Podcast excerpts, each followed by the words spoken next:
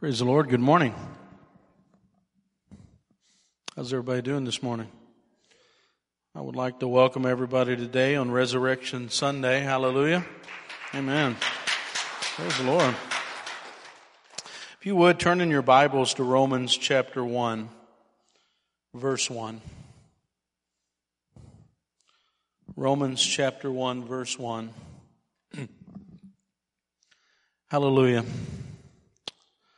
Title of my message is Why is the Resurrection so important?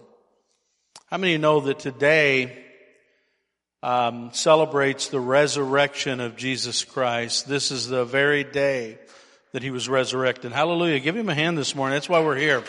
Hallelujah. And so um, we're going to talk about why it is so important um, how many understand that on Friday, Good Friday, that is the day that lines up precisely with uh, Jesus' arrest and crucifixion? And um, how many know that he was put in the grave after being crucified to death? How many know that God, in human form, was put to death and put in a tomb on Friday? And on Sunday morning, what we celebrate this morning was they went back to the tomb and he wasn't there. He'd been resurrected. Hallelujah. Praise the Lord. But why is that so important? And you say, well, that happened a long time ago in Jerusalem. But today we got to find out why is that so important for you and me today. We have to know specifically today, why is that important to me? Why is that important to you? And uh, that's the question we really have to answer. So as we go in Romans 1, 1 to 4, how many know that a lot of people don't know what today means? Oh, you guys are looking at me like I just blew your mind with that. How many know a lot of people don't know what today means? You know, some people think today is candy. You know, some people think today is coloring eggs and hunting eggs. How many know that? And how many know that a lot of things, and I'm not getting down on you for those things, you go, oh no, he's telling me I can't hunt eggs. You know? But how many know it's very important not to let the things that are around us distract us from the very, very, very important thing um, that we're to celebrate today? And even more important than that, applying it to our life. And um, I'm going to tell you something before I get into this. There's not a more important thing in the world or in the Bible or anything that I'll ever teach that's more important than the resurrection. And so we need to figure out why is it important and what's it mean to me? Because everything will hinge on what your opinion is of the resurrection. Hallelujah. So in Romans chapter 1 verse 1 it says, and this is a letter that Paul wrote, it says, Paul, a bondservant of Jesus Christ, called to be an apostle, separated to the gospel of God, which he promised before through the prophets in the Holy Scriptures, concerning his son Jesus Christ, our Lord, who was born of the seed of David according to the flesh. Now listen to this. This is what I'll be preaching on today. And declared to be the Son of God with power according to the Spirit of holiness. Now, how was he declared to be the Son of God? How was it announced that he was the Son of God? It says, by the resurrection from the dead. So let's go to the Lord in prayer today so the Lord can help us understand that. Heavenly Father, we ask for your wisdom, Lord. Uh, Holy Spirit, that you would speak to hearts and make us understand uh, this most important thing in the history of our world, Lord. Lord, I know that every um, life hinges on this fact of history, Lord. How we um, handle it, Lord, how we um, receive it, Lord, is everything this morning, Lord. And I just pray that you would help, Lord, that you would speak to hearts, and uh, Lord, you do the work, your work and uh, hide me behind your cross. In your name I pray, Lord Jesus. And everybody said, Amen. Hallelujah. So why is the rec- resurrection so important? My prayer this morning is that this message will help you um, sort out. Um, how many have ever tried to find something in the thick brush or in the thick weeds? You lose something, and man, I'm just trying to find something here. How many know religion can be like that sometimes? Religion can be like thick weeds. You know, opinions of people uh, can be like finding something that's lost or missing. And uh, this morning, I hope uh, with this one fact to clarify a little bit um, those religious weeds. Uh, how many know that this morning?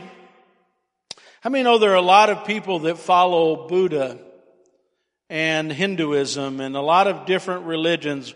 A lot of uh, people follow Islam. And uh, one thing I want to really stress this morning, I was just reading this. The body of Buddha was cremated. His relics were placed in monuments, and people visit his relics annually in Sri Lanka, but he is still dead. Isn't that amazing? The grave of Confucius, founder of Confucianism, in his hometown, I'm not even going to try to pronounce it in China, the grave of Confucius is located in a large cemetery where more than 100,000 of his descendants are also buried, and he is still dead. You say, well, this don't mean anything. The tomb of Muhammad, the founder of Islam, is buried in the Mosque of the Prophet in the city of Medina in Saudi Arabia. The town of Muhammad lies in the confines of what used to be his wife's home, but he is still dead. How many know that as you're sorting through the weeds and trying to figure out what is right and what is wrong, who should I follow, who should I not follow, um, what should I believe, what should I not believe? How many know that Jesus Christ, the Bible says in this scripture, was declared to be the Son of God because he rose from the dead. That's what that scripture says. It says he was declared to be the Son of God with power according to the Spirit of holiness by the resurrection of the dead. How many know that the resurrection that we celebrate today is the validation of Jesus Christ? It is the validation. You say, well, what is validation? What if somebody came to you and said, prove who you are? How are you going to prove who you are? What are you going to do? This is going to be in my way. What would you do if they said, prove who you are? Well, we would probably pull our wallet out and we'd pull our identification out. We'd pull out our license and maybe they would ask us to go a little bit further. Maybe we would go to one of those things where they say, hey, bring an article of mail, bring your social security card, maybe bring your passport. How many know those are methods of validating who you are? But in Jesus' case, his validation was a lot more difficult. In fact, the Bible says the way the Son of God was going to validate himself was through raising himself from the dead. Now imagine that's you. You say the only way that I can prove that I am who I say I am is I have to rise from the dead. Now how many would have enough nerve to tell a friend that I will rise from the dead? But Jesus was no ordinary teacher. In fact, this is the thing that separates Jesus from every other religious leader, every other teacher, was the fact that Jesus walked around, and I want you to think about this, he said he was God. Jesus literally said that he was God. Now, what if I walked in, you just kind of look at me like, well, everybody says that, right? What if I walked in and said I was God? What if I said that I was alive before Abraham was alive? What if I said all the things that Jesus said? He wasn't just a good man. Jesus would be considered a lunatic if the things he said were not true. And one of the things that he said that was the most um, troublesome to a lot of people was he said that I will be dead three days and three nights in the belly of the earth and I will rise again. And how many know this is the one validating characteristic that makes him, that separates him from everybody else that there's ever been in history? In fact, I want you to think about this. What would, what sign from God, what sign from God would you require for him to prove that Jesus is the Savior of the world and the one who is able to save us from our sins and give us eternal life.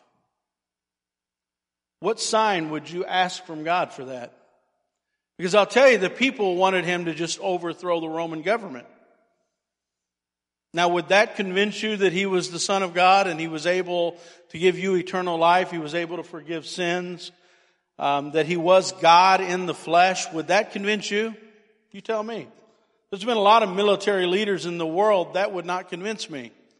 In fact, um, there are a lot of ways that we can go about. How many know there's a lot of ways as Christians that we go about explaining to people that Jesus is the Son of God and He is the Savior of the world? How many know there's a lot of ways that we go about it? Right? And today I want, you to focus on the fact that the, re, the resurrection of Jesus Christ is the number one thing that proves he is who he said he was. In fact, one way, let me go through some methods that we use to prove that he is the Son of God. How many know that Jesus fulfilled over 300 prophecies? How many know that? Over 300 prophecies. And you say, well, that's not that big of a deal, but the Bible, all the way back from the beginning in the Garden of Eden, began to prophesy what the Messiah, the Savior of the world, the only one that could save us from our sins, the only one that can give us eternal life. Now be honest, how many really would like to have eternal life? And the Bible actually states that it's only through this Messiah. And so it begins in the book of Genesis in Genesis 3:15 with the first prophecy and that prophecy actually says that he is going to crush the serpent that tempted Adam and Eve, but the serpent is also going to bite him on the foot. It's also going to harm him. How many know that Satan, that he crushed Satan and his kingdom, but Satan also uh, harmed him? How many know that? And how many know that same prophecy says he would be born uh, of the seed of a woman? So that is, how many know that most people are born from the seed of a man? But this was prophesying the virgin birth. And so this is the first prophecy. In fact, this uh, website that I was looking at, it was called Science Speaks. They picked out eight different prophecies. One, that the time of his birth would be very specific according to Daniel 8 and 9. Number two, that he'd be born in Bethlehem. Number three, that he'd be born of a virgin uh, from Isaiah. Number four, that he would be betrayed by 30 pieces of silver. Number five, he would be mocked. Number six, that he would be crucified. Number seven, he would be pierced in the side from Psalms. And then uh, number eight, that he would uh, die with the wicked but be buried with the rich. And scientifically, they figured the odds of one person only fulfilling eight prophecies. Now remember, I said he fulfilled 300. But only fulfilling eight it is a 1 in 10 followed by 27 zeros for eight prophecies. And this is using scientific numbers, 1 in 10 with 27 zeros, that one person could just fulfill those eight prophecies. And how many know he fulfilled 300? But I could still say to myself, that doesn't necessarily prove to me.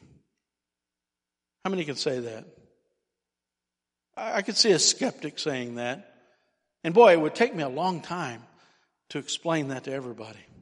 Wouldn't it? It would take a lot of time to explain to everybody scientific numbers and to make a person believe. It may not be my best thing to prove the resurrection or prove who he was, he said he was, to validate him by prophecy.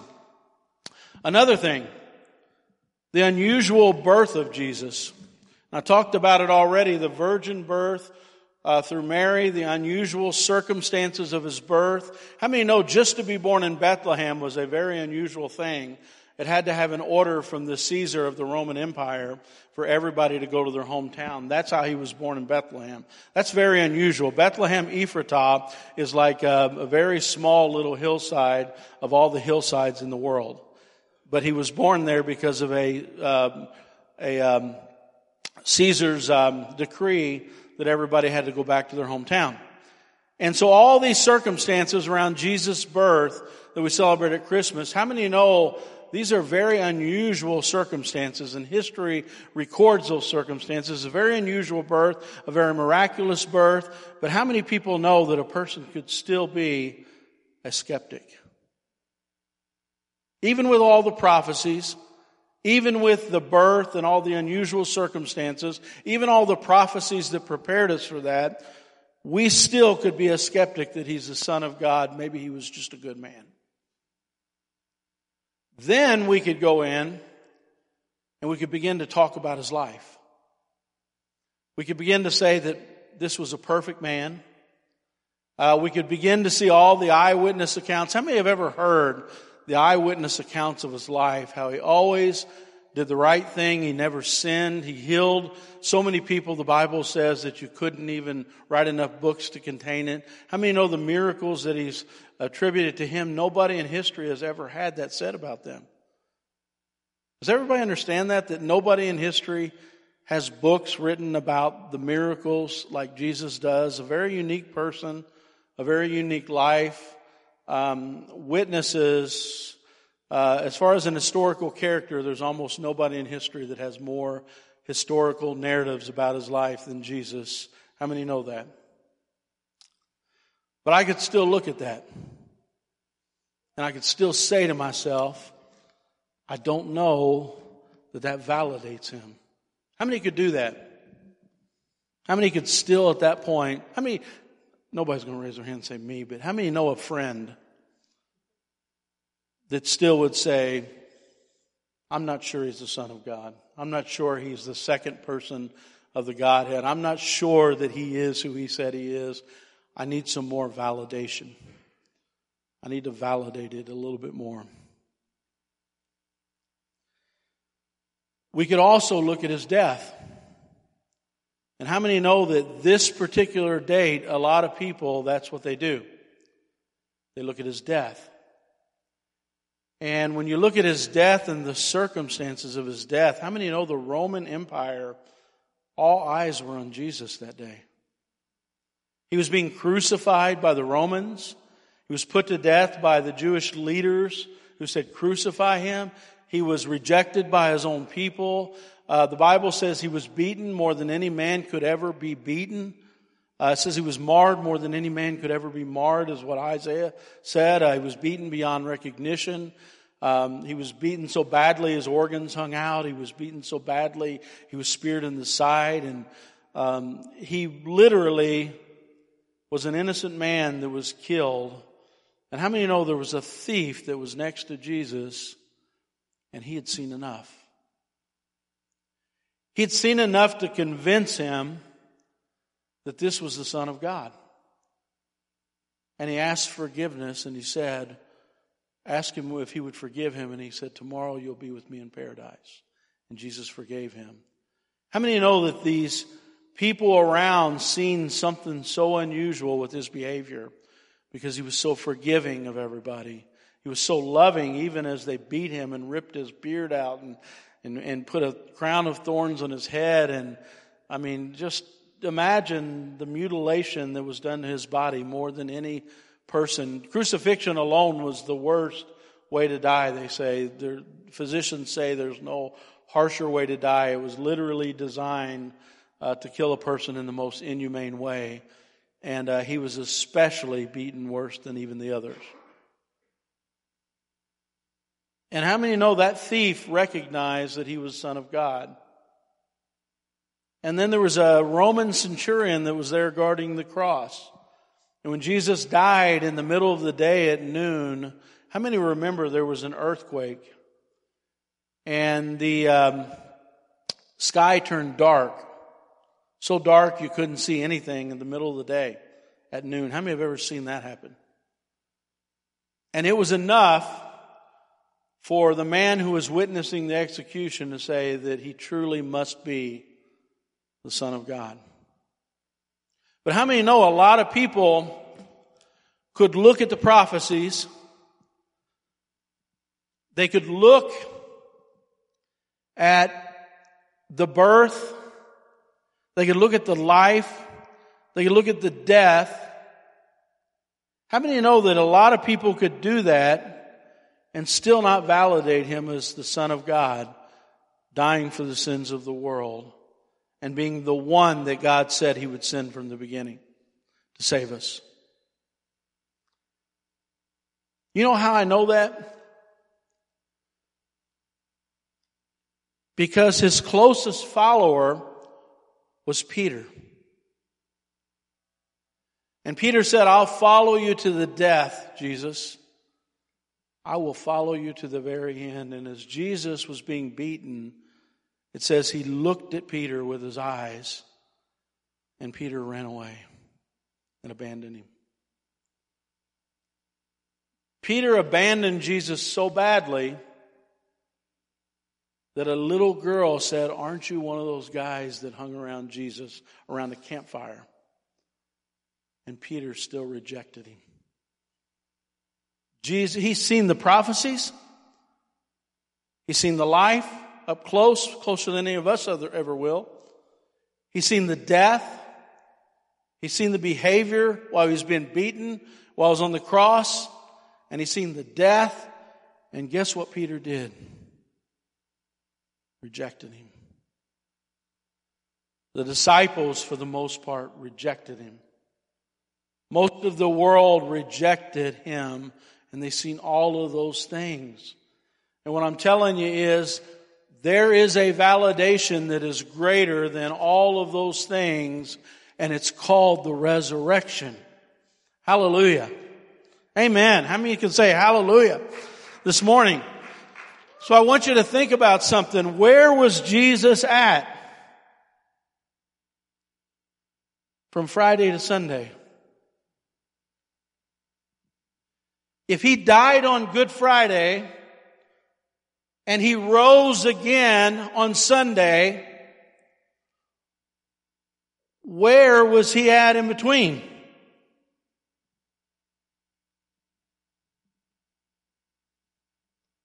He was in the place that everybody else went when they died. How many know that he was in the belly of hell?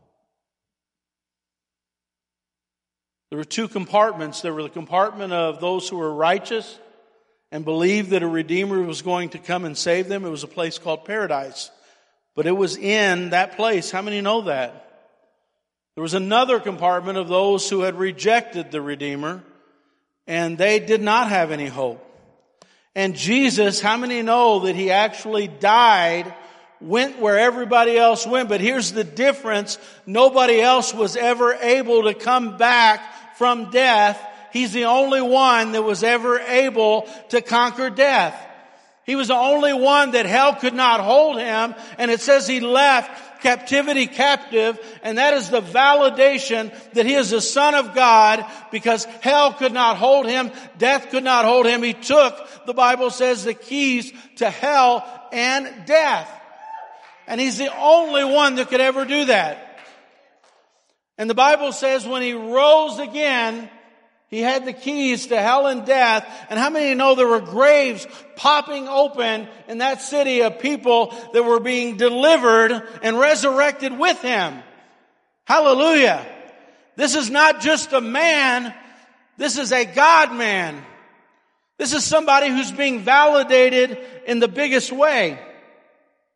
And I want you to begin to look at how they began to preach because something happened. The resurrection made a difference in these people's lives.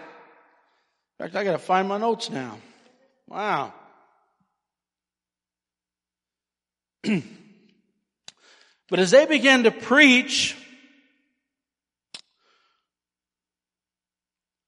I want you to hear what the difference is. Why does the resurrection, why does it matter? Why is it so important? I want you to listen to the messages they begin to preach. In Acts chapter 17 verse 24, this is Paul preaching. Paul said, God who made the world, he's, he's preaching to intellectuals, um, and he's preaching at the era, I was, takes me a while to pronounce this. He's preaching to intellectuals in a Greek, um, um, Areopagus is what it's called. And so he's preaching to them about Christ, and he says, God who made the world and everything in it, since he is the Lord of heaven and earth, does not dwell in temples made with hands, nor is he worshipped with men's hands, as though he needs anything. Since he gives to all life, breath, and all things, he has made from one blood every nation of men who dwell on the earth and has determined their pre-appointed times and the boundaries of their dwellings. Now he's preaching to people that have beliefs from all over the world. How many know this? He's preaching to people that have beliefs in all the ancient religions, all the ancient philosophies, all the most intellectual people of the world. And he says, and he's talking about God, and he says, so they should seek the Lord in the hope that they might uh, grope for him and find him. Though he is not far from each one of us, for in him we live and move and have our being. And also, some of your poets have said, we are his offspring. Therefore, since we are the offspring of God, we ought to think that the divine nature is not like gold or silver or stone, something shaped by art or man's devising. Truly, these times of ignorance God has overlooked, but now commends men everywhere to repent because he has appointed a day on which he will judge the world in righteousness by the man that he has ordained. And he stops. And if he just stopped there, that is a meaningless speech. How many know that? God has appointed a day in which he will judge the world in righteousness by the man whom he has ordained. Acts 17, 24 to 31. And that is meaningless. Why should we believe what you're saying, Paul? Why? Then Paul goes on to say, He has given assurance of this to all by raising him from the dead. Pow! What's your comeback? But Buddha, Buddha was never raised from the dead. What is Buddha's proof that what he says is true? He has no proof. What is Muhammad's proof that what he says is true? He's still dead. What is Confucius's proof? He's still dead. Every single human being that ever lived in this world is still dead. And Paul said he has given us assurance of this by raising him from the dead. And then Paul goes on in 1 Corinthians 15, 14, he says, if Christ is not risen, then our preaching is empty and our faith is empty. It doesn't matter what your faith is. It doesn't matter how he was born, doesn't matter how he lived, doesn't matter how he died, if he doesn't rise from the dead. But because of today, what happened today, because of the resurrection, because he lives, we have assurance, as Paul says, we have assurance of this by raising him from the dead. So Paul's number one argument isn't the incredible prophecies, isn't the incredible birth, isn't the incredible life, isn't the incredible death. It's the fact that he died and beat death. Nobody's ever done it. Hallelujah. Peter. How many remember the same Peter that denied Christ? In fact, all of them denied Christ. What happened to him? What happened to him that when he's crucified, beaten, put in a grave that they're all scared to death. They're hiding out. They're disappearing. He can't even stand up to a little girl, but something happened to Peter and Peter quit being scared. Peter had boldness. Peter was fearless. Peter wanted to die like his master. He would preach to anybody. He would go to prison over it. What happened to this man? It wasn't the prophecies. It wasn't the birth. It wasn't the death. It wasn't the life. It was the resurrection. Listen to Peter. Peter is preaching in the house of Cornelius. How many know these are unbelievers at the time?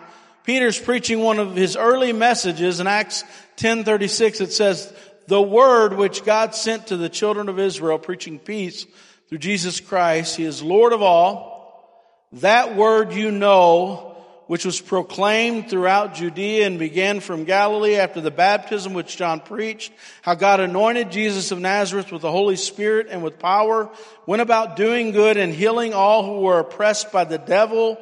God was with him. We are witnesses of all these things that he did in both the land of the Jews and in Jerusalem, whom they killed by hanging him on a tree. Period. Peter stops. And if that's where Peter stops, then he's got no validation. He helped everybody. He did great things. He did all these things. And then he continues in verse 40. Him, God raised up on the third day, showed him openly not to all the people, but to the witnesses chosen before by God, even to us.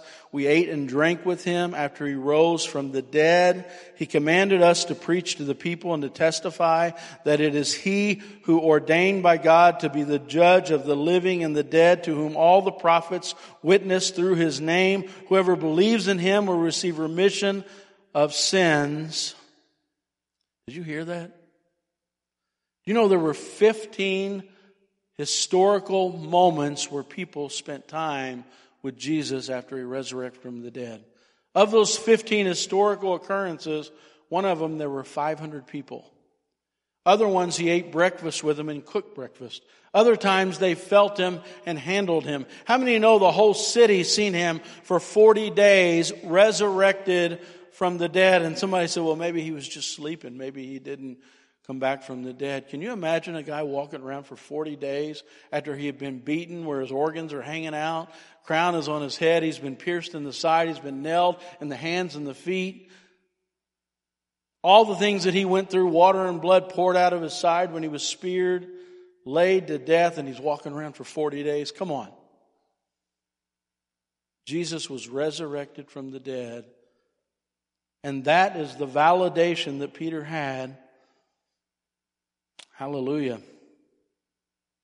Here's another message on the day of Pentecost. Listen to Peter, the man who was scared before the resurrection of Jesus Christ. Listen to what he says. Men of Israel, hear these words Jesus of Nazareth, a man attested by God. He's attested by God to you by miracles, wonders, and signs which God did through him in your midst. You yourselves also know him being delivered by the determined purpose and foreknowledge of God. You have crucified and put him to death. Now, if he stops there, we might still question. But then he goes on and he says, But whom God raised up, having loosed the pains of death, because it was not possible that he should be held by it. Do you hear? The validation is the resurrection. If we don't have the resurrection, we don't have anything, but because of the resurrection, we have everything. Hallelujah. Listen to this. Jesus in his ministry made it the central point.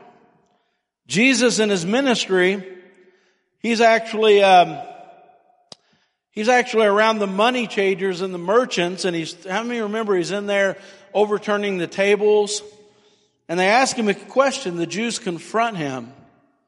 They said to him, what sign, in John 2.19, what sign do you show to us since you do these things?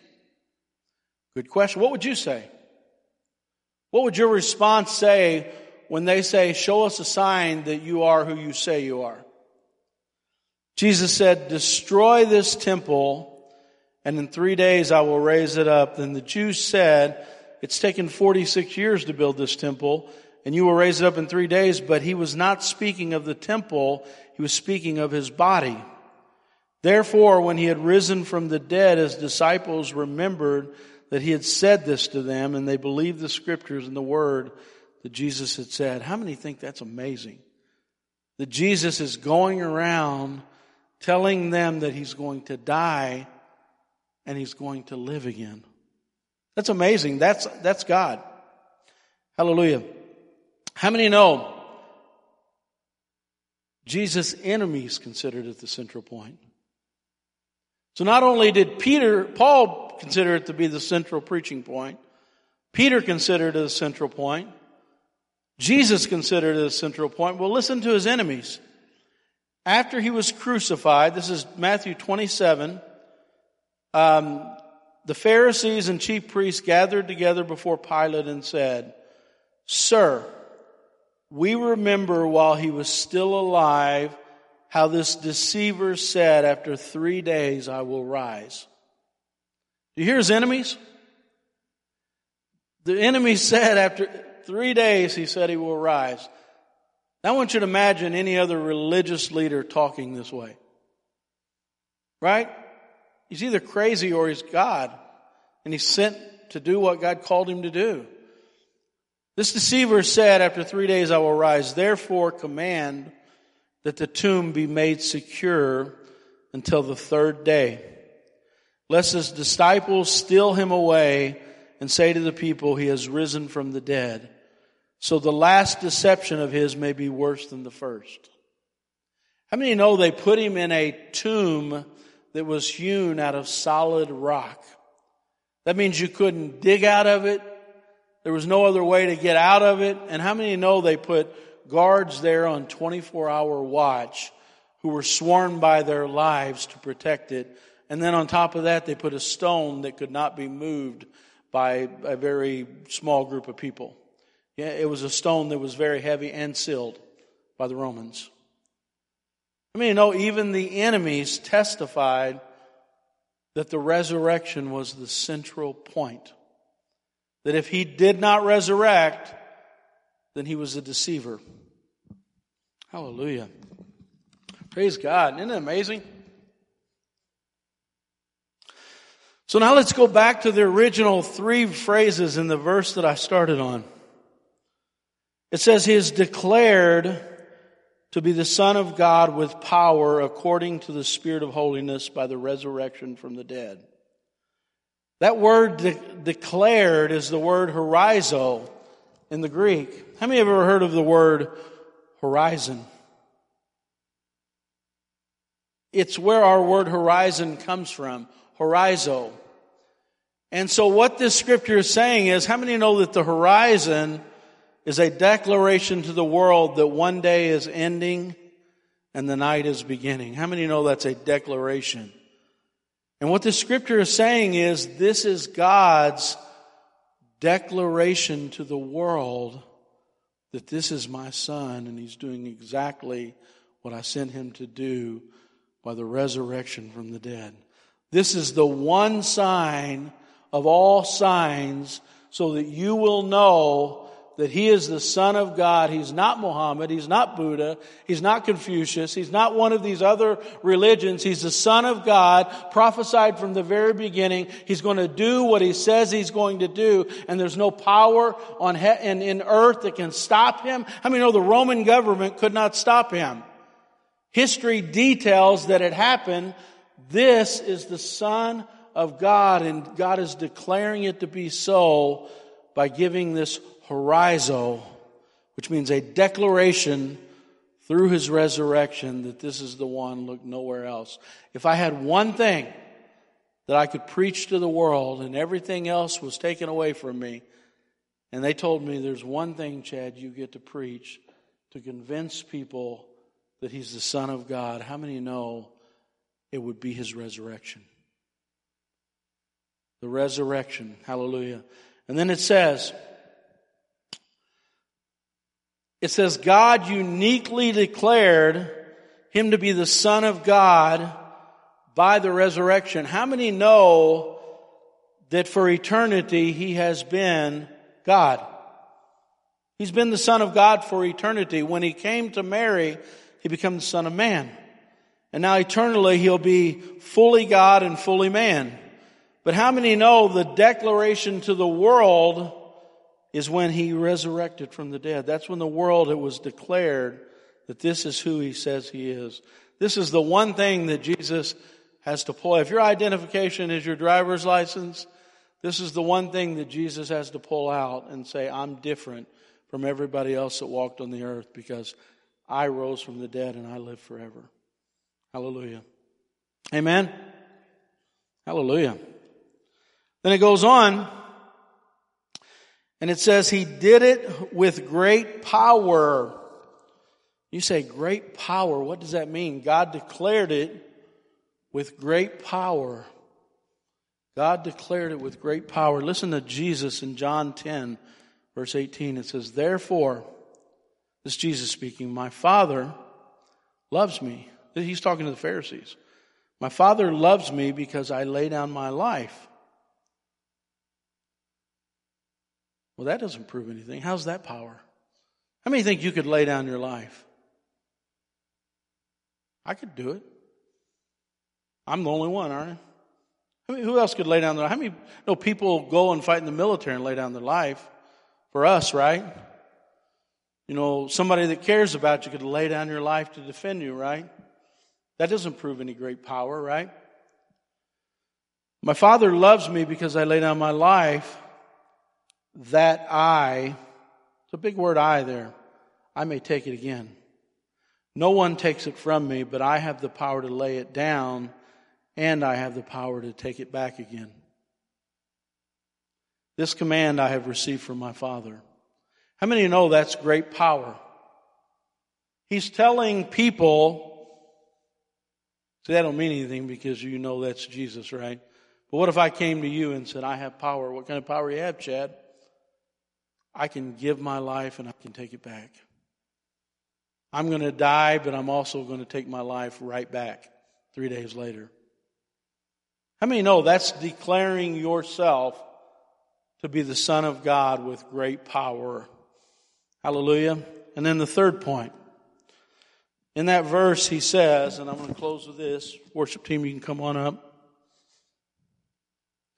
It says, He declared Himself to be the Son of God with power according to the Spirit of holiness by the resurrection from the dead. Wow.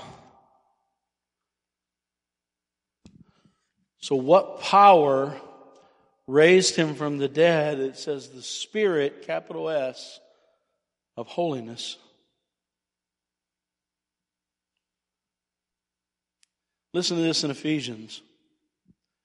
Jesus was raised by the Holy Spirit. How many know that? The power of the Holy Spirit. Everything he did in his life, from the time that he was anointed to preach, all of his ministry, he did it through the Holy Spirit. You say, well, why is that important? Why is that important that Jesus did everything, including resurrection, through the power of the Holy Spirit? Listen to Ephesians. This is the most important part. Please hear this before we leave. What is the exceeding greatness of his power toward us who believe? According to the working of his mighty power, which he worked in Christ when he raised him from the dead and seated him on the right hand in heavenly places above all principalities, all powers, and all might and dominion, and every name that is named, not only this age, but the age to come. And he put all things under his feet and made him head over all things to the church, which is his body. Did you hear that everything that he did, the greatness of his power was through the Spirit? And it says, a few verses later, it says in Ephesians 3.20, he is able to exceedingly abundantly above all that we ask or think according to the power that works in us. And then Paul says to know the power of his resurrection and the fellowship of his servant, um, sufferings. How many know that the power of the resurrection is the power that he puts in us? Hallelujah. And if we don't have, listen to this. The Bible says, if the spirit of him who raised Jesus from the dead dwells in you, if the spirit of him who raised Jesus from the dead dwells in you, he who raised Christ from the dead will also give life to your mortal body through his spirit who dwells in you. You know what that means? That means that when we believe in Jesus Christ, and his resurrection, he gives you his Holy Spirit. You say, well, how do I know if I have the Holy Spirit? Because the Holy Spirit will begin to work in you.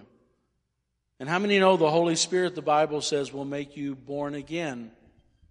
It'll make you a new person. You'll have new desires. You'll have new, um, the Holy Spirit will remake you and make you a new person, a new creation. The Bible says, Behold, you are a new creation. All things become new. And how many know unless we have the Holy Spirit within us, the same one that raised Jesus from the dead, we will not be quickened and be resurrected with Christ. I mean, know that Spirit has to be in us, and it says it will quicken our mortal bodies. So if we don't understand the resurrection of Jesus Christ, church, and how important it is to our salvation, then how are we going to receive the same Spirit that raised him from the dead that's going to resurrect us one day?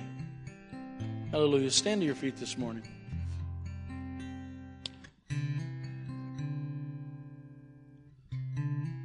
Paul said this, and I'm going to close with this. Paul said in Philippians, this was the goal of Paul's life. Philippians 3:10 he says, I want to know him and the power of his resurrection. The fellowship of his sufferings to be conformed to his death that I may attain to the resurrection from the dead. I mean, old church, we have to understand what it means to know Him, to know the power of His resurrection. And this morning, God wants you to not only celebrate Easter, which is what a lot of people are celebrating today, but how many know today the Lord wants you to celebrate the resurrection? You say, well, man, is that enough? No, God wants you to have that resurrection power in you. You say, well, what does that resurrection power do? It's everything. It gives you new hope. It gives you new dreams. It gives you new abilities. How many know it gives you the ability to overcome sin? It gives you the ability to overcome hard times. It gives you the ability to overcome anything this life has that can throw at us that God wants to put His resurrection power inside of us and He wants to do miracles in your life. Hallelujah. Bow your heads this morning. Heavenly Father, Lord, I just pray this morning that we would um, be like Paul. Lord, you're giving us the opportunity to know you and the power of your resurrection. And Lord, I just pray right now that you would, um, Lord, even me, Lord, help me understand, Lord, what that means, Lord God. Lord, that we wouldn't just celebrate a another day, Lord God, but we would celebrate you, Lord. You're so different from anybody that's ever walked on this earth. You were sent by God to show us the way, Lord.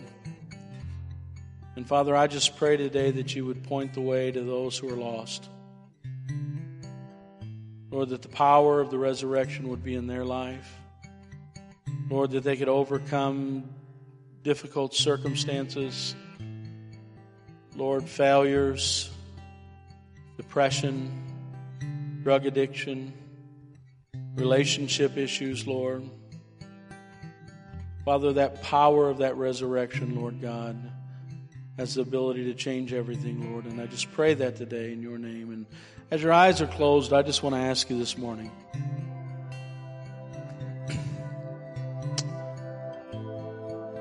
Jesus Christ is the only one that God has ever sent to save us.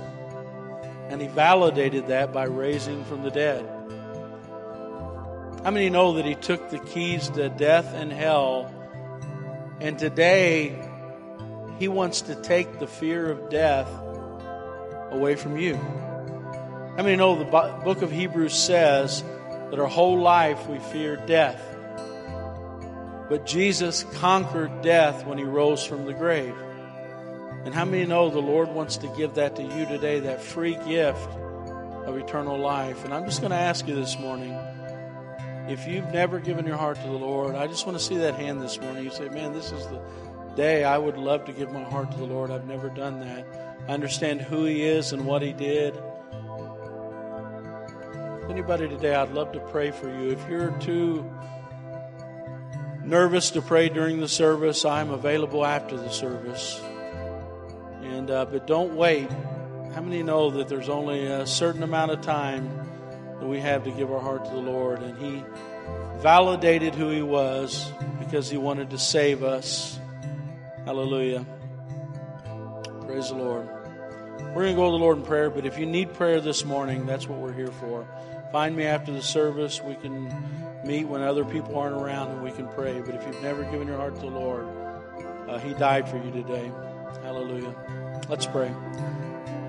Heavenly Father, Lord, we come before you and um, Lord, I just pray for every heart today, Lord. Lord, I pray that they would find the power of the resurrection that we celebrate today, that they would recognize who you are. Oh, Lord, that they would recognize who you are, that, Lord, you are. Um, Lord, you're God in the flesh and you dwelt among us. And Lord, if they would understand that, Lord, that they would want to know you and live for you and serve you, Lord, with all of their heart, Lord. I pray that you would begin to reveal yourself, Lord God, and who you are. Lord, bless each person today, Lord. Name I pray. We're just going to take a moment to celebrate the Lord, and then I'll close in a word of prayer. Hallelujah.